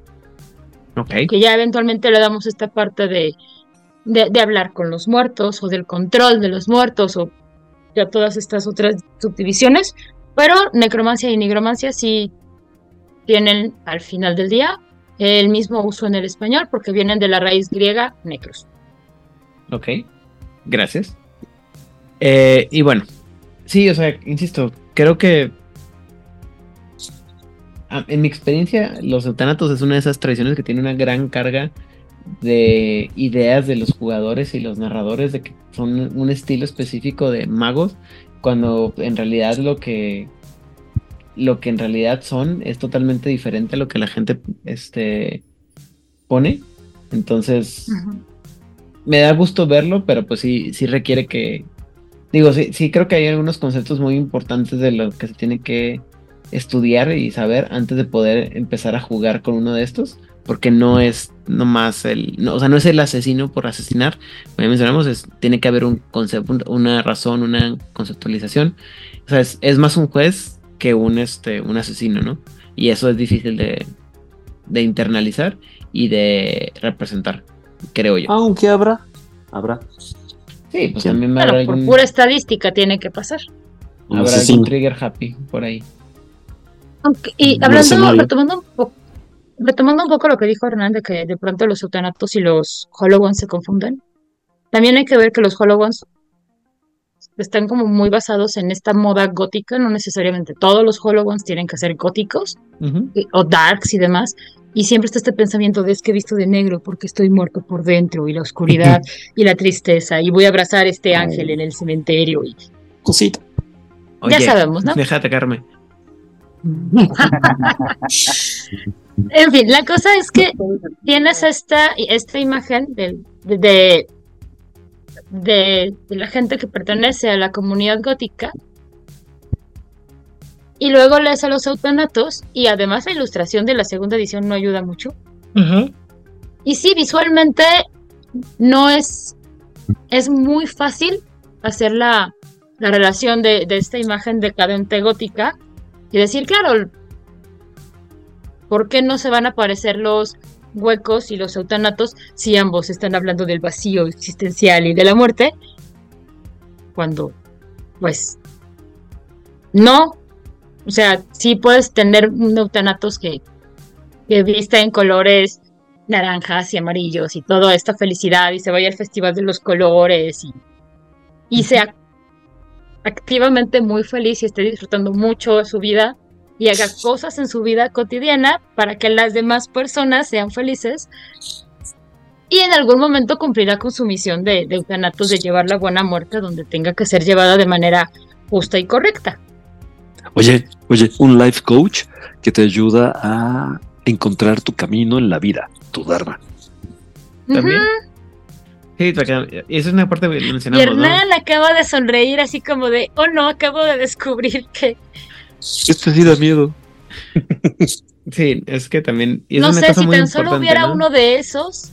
Perdón, Eran, disculpa. No, no, que es una cosa que, se menciona, o sea, hablamos mucho sobre la muerte y la, probabilidad y, el azar y todo, pero nunca te dice, o sea, creo que se menciona poco y te dicen que es muy importante para los estudiantes que el, el, Dharma, ¿no? Y el, karma y, el, y, son partes importantes del paradigma de la forma. Pero insisto, como hay mucho tema y mucha práctica sobre la muerte y la, la buena muerte y la, la, consecución de las, de la, o que la rueda siga girando, como que hay un enfoque muy fuerte hacia, hacia esa parte ah, de la muerte, pues, cuando en teoría también hay un enfoque en, en, la parte de la vida también muy fuerte, ¿no? No más que no se, no se habla tanto de eso. Por eso les mencionaba eh, el episodio pasado de este personaje, de, este, de, la visión de este Eutanatos que aparece en el libro de las leyes de la magia, que son los eutanatos enfocados más en la vida y que en vez de tener entropía como esfera principal, tienen, tienen vida. Porque están enfocados en eso, o sea, no, no están peleados claramente con, con la muerte, porque si no, no serían eutanatos, pero activamente van buscando que la vida sea celebrada, sea disfrutada, sea respetada, y cuando sea el momento de cegarla, pues se cegará de una manera correcta. Responsable. Exactamente. No recuerdo si en algún otro libro de, em, de Mago hablan de ellos. Hasta donde yo recuerdo solamente en el libro de Leyes de la Magia, o sea, en el del ARC para Mago si alguien de, las personas que nos están escuchando tiene el dato un poco más claro que yo, eh, yo lo agradecería un montón. Y ya. Muy bien. Y bueno, jóvenes, habiendo dicho todo lo anterior, hemos llegado al final de nuestro último programa del año. ¡Wow! ¡Qué fuerte! Y como ¿Perdón? Sí, ya no. Último. Ya, no vamos a grabar nada este año. No, no, no, o sea, del año. O sea, estamos en diciembre, Y de repente. Y. SAS ya es 24, Exacto. Y bueno, este. Como mencionaba anteriormente, les deseo que tengan un excelente fin de año, fin de, todo. Nos vemos el próximo año con cosas más nuevas. Bueno, por lo menos con lo que falta de lo que nos falta de mago. Y a ver qué más se nos trae en el camino. Habiendo dicho lo anterior, Hernán Paniagua, saludos, redes sociales y demás. Hola, gente bonita, y muy buenas noches, muy felices fiestas y síganos acompañando, ¿no? El próximo año. A mí me pueden encontrar en hernanpaniagua.com y en Facebook como Hernán Paniagua. Y estamos agradecidos. Odil. Ah, ajá. Pues muchas gracias a todos por habernos escuchado un año más. Les deseo que estas fiestas sean lo mejor para ustedes. Cenen con sus seres queridos y cercanos a sus corazones. Celebren la vida. Den la bienvenida al nuevo año nuevo cumpleaños de la Tierra, al menos dentro del mundo occidental. Y esperemos que el próximo año no se acabe el mundo. O que no lo acabemos. Pues mira, la verdad es que detalles de sintaxis y así como van las cosas, en algún momento alguien va a prender un botón rojo y todo puede ser cabo. ¿O no? Entonces esperamos que el 24 no sea el año que todo haga cabo. Aunque eso le gustaría mucho a los Tostani, pero todavía no hablamos de ellos. Muy bien. ¿Rigel? Pues. Pues sí, es un mensaje de, esperanza. Finalmente es interesante que terminemos este, hablando de los eh, eutanatos al final del año, antes justamente del de, eh, solsticio de invierno, donde es un renacer, eh, la tierra volverá a ser verde y volverá a ser clima bonito y los pájaros cantarán y demás. o sea, el ciclo continúa. Entonces, en ese sentido, pues está muy padre, está muy profético, está, hasta parece que lo habíamos planeado. Hasta parece, ¿verdad? Claro que se planeó. Tenemos una tabla Excel muy bien planeada. No es porque. constantemente es observada, así que sí lo hicimos bien. Exacto, no es porque yo haya ayudado a hacer la planeación. Eh, o, la vez que tuvimos otro de estos este, eh, mágicos eh, enlazamientos cuánticos de fecha con tema, no me acuerdo cuándo fue, pero me acuerdo qué pasó. Este, la paradoja de Carcomer. Lo importante es, pues es eso. Muy bien. ¿Redes sociales? No, ¿verdad? Eh, Facebook. Ya ni siquiera me aparezco en el, en el, en el otro, o sea, he estado tan ocupado que ni siquiera he ido a saludar gente al Discord, discúlpenme señores, y saludos a todos los este, presuntos implicados, ¿o cómo era? Este, sospechosos comunes. También esos. Eso mucho, bye. Odil, tú no dijiste nada de tus redes sociales. Ah, pues Odile Clio en Instagram, en Blue Sky. Diría que eh, ex, antes Twitter, pero ya no lo he pelado. Digo, podían ir y leer las cosas que escribí ahí. Y, y, ya, ahí me encuentran y saludos a todos, los quiero un montón.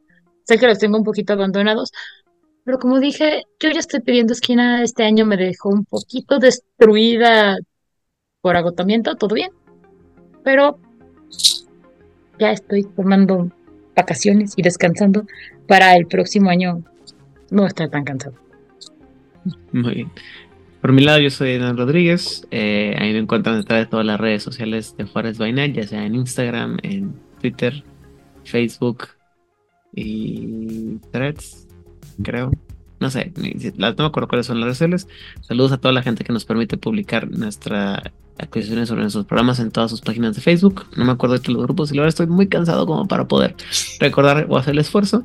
un saludo a la gente de Camaya México, World Latinoamérica, eh, Corona Roll, la gente de Masterface, Luis Carlos, eh, ah, Alberto, Lalo y Oliver la Parra, el jugador casual. En fuera en México, en Chile, Oscar Guerrero y la gente de Tinieblas. En Colombia, Aldemar. En Venezuela, Guillermo Moreno. En Argentina, La Voz de Angan, las voces de Lander, Secretos Oscuros, Teatro Vampir y Teatro de la Medianoche. En España, la gente de La Frecuencia, David también y Rosa. Y en Barcelona, a Raúl y a Emilio Rubio.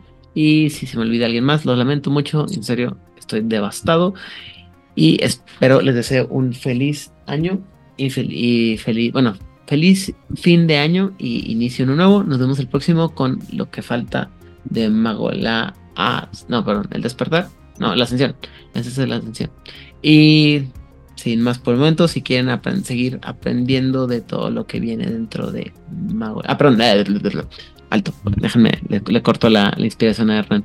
Este, en esta ocasión, el concilio fue, está compuesto por su servidor Edán Rodríguez, bueno, Hernán Paniagua, Odil Geo, Regel Vera y su servidor Edán Rodríguez, porque dicen que el burro va al último. Y si quieren seguir aprendiendo sobre todo lo que tiene que ver con Mago, la Ascensión y el Mundo de Tinieblas, por favor, estudien. Compártanos. Ah, también es. un momento, un momento. Ahora sí. ¿Sigue grabando? ¿Podemos decir groserías? No.